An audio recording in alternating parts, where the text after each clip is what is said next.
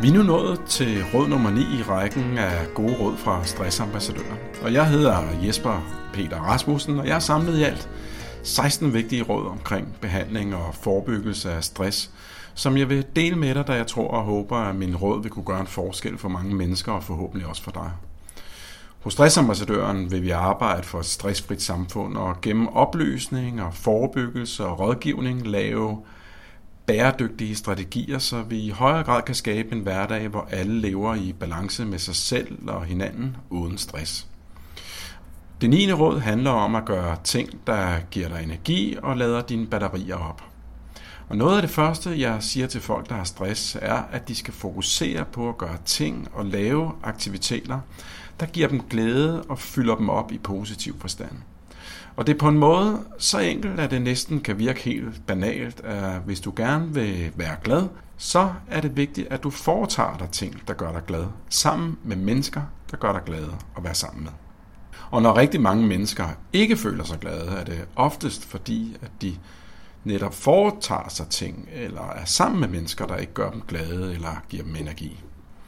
Enkelt, men ikke altid lige let, da vi eksempelvis jo ikke altid selv vælger, hvem vi vil være sammen med, og der ikke alle opgaver på eksempelvis en arbejdsplads nødvendigvis gør en glad og giver energi. Men igen, det handler om balance og personlig lederskab, så hvis du virkelig er i den situation, at du gentagende gange har oplevet arbejdsdage, der dræner dig for energi, ja, så er det vigtigt at kigge på det og tage det alvorligt.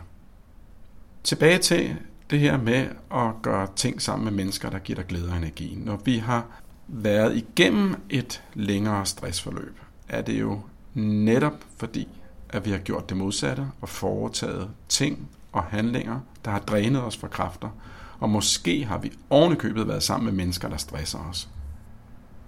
Og ingen mennesker kan blive ved med at give uden også at modtage, og jeg ved selvfølgelig godt, at vi ikke bare har frit valg på alle hylder.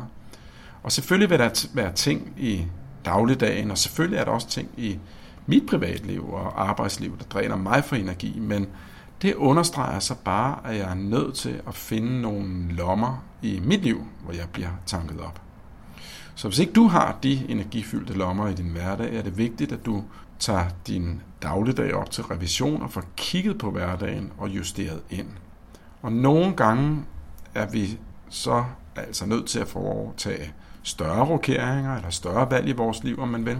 Og det er der, vi skal huske på, at når vi lukker en dør i livet, så åbnes der til gengæld for nogle nye døre.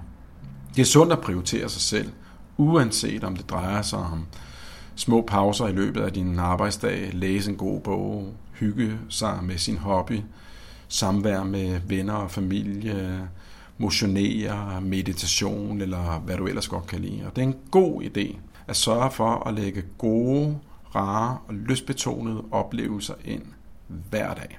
Og have blik for dem, der allerede er. Så find din egen gode balance mellem arbejdsliv og privatliv og understøt den i de valg, som du foretager dig dagligt og i de aktiviteter, du dagligt laver. Ren praktisk kan det være en god idé at lave en liste på 10 punkter, som du ved giver dig energi og gør dig glad. Skriv dem ned og have listen på et tilgængeligt sted, så du altid kan tage den frem og vælge en aktivitet, hvis du gerne vil være i bedre humør eller have mere energi, og hvis du måske har fået proppet lidt for mange drænende ting ind i din hverdag. Den her liste den er god, fordi at det indimellem kan være svært for mange mennesker at vælge og huske på, hvad der rent faktisk giver dem glæde, når de er presset, eller når specielt når de er presset. Nøjagtigt på samme måde, som jeg for eksempel selv nærmest skal glemme at meditere, når jeg har allermest brug for det. Men det er også vigtigt, hvordan du tænker om de ting, du foretager dig, og hvordan din tilgang til dig selv er. Ole Henriksen, som de fleste af os kender, er et godt eksempel på en mand, der gentagende gange har stillet sig op foran spejlet og sagt gode og positive ting til sig selv og om sig selv. Han beskriver i øvrigt selv, hvordan han kommer fra en nordjysk opvækst, der har været rigtig hård ved ham, da han altid har følt sig anderledes og ikke accepteret. Han har haft flere meget store livskriser, men de seneste mange år er det gået ham rigtig godt og helt anderledes. Han er om nogen en mand, der omgiver sig med mennesker og med ting og aktiviteter, der giver ham glæde og energi. Og han har gentagende gange stået foran spejlet hver eneste morgen og fortalt sig selv, hvor god en dag det ville blive, eller hvor god eller måske ovenikøbet, hvor lækker han selv var. Han har virkelig om nogen kæmpet sig ud af en negativ livsbane og vendt det til noget positivt. Og jeg ved selvfølgelig ikke, om Ole Henriksen altid er glad, men jeg ved, at hans strategier de virker, når han bruger dem. Privatlivet er der, hvor det er lettest at starte, når vi skal ændre de her mønstre her, da vi i princippet selv vælger, hvem vi vil omgås med. Og det kan være lidt mere udfordrende med arbejdslivet, da vi ikke selv har valgt vores kolleger eller vores chefer for den sags skyld. Og det er heller ikke altid, at vi har mulighed for at vælge de arbejdsopgaver, der er allermest spændende. Men lad os starte med privatlivet. Så her handler det om at prioritere samvær med gode venner, samvær med familien og få noget kvalitet ind i samværet. Rigtig mange par, der får børn, bruger al deres energi på at være forældre, hvilket jo sådan set er godt nok og godt for børnene, men det er også vigtigt at prioritere parforholdet, således at man eksempelvis med ugenlige kæresteaftener stimulerer sig selv og hinanden. Og husk også at prioritere samværet med venner, der for mange mennesker er en stor udfordring i hverdagens travlhed. Et amerikansk studie i øvrigt fulgte nogle unge amerikanske mænd og interviewede løbende deres koner i en årrække. Og da de var unge, handlede deres vigtigste værdier om at have et godt job og tjene penge og berømmelse. Ja, berømmelse, du hørte rigtigt, sådan øh, er det altså også i USA. Det handlede om status og magt. Men når de en del år efter som modne mænd skulle kigge tilbage på, hvad der havde betydet mest for dem i livet, var svaret entydigt. Det var nemlig gode og sunde relationer. Det var lidt om privatlivet, og hvordan får vi så sparket energi ind i arbejdslivet? Hvad gør vi, hvis vi har kolleger, der ikke gør os glade, eller som dræner os for energi, eller decideret gør os stressede? Ja, det er noget af en udfordring, og jeg har naturligvis ikke en endegyldig løsning på det, men hvis dit arbejde dræner dig for energi, er det vigtigt, at du tør kigge på, om du er placeret på den rigtige hylde, og om dit arbejde er noget, du brænder for. Med andre ord, om du vil din arbejdsplads. Og det er en forudsætning for overhovedet at tage stilling til og forholde dig til, om du eksempelvis kan med en kollega, eller hvordan du kan varetage dine opgaver anderledes, eller prioritere nogle opgaver, der er mere spændende end andre.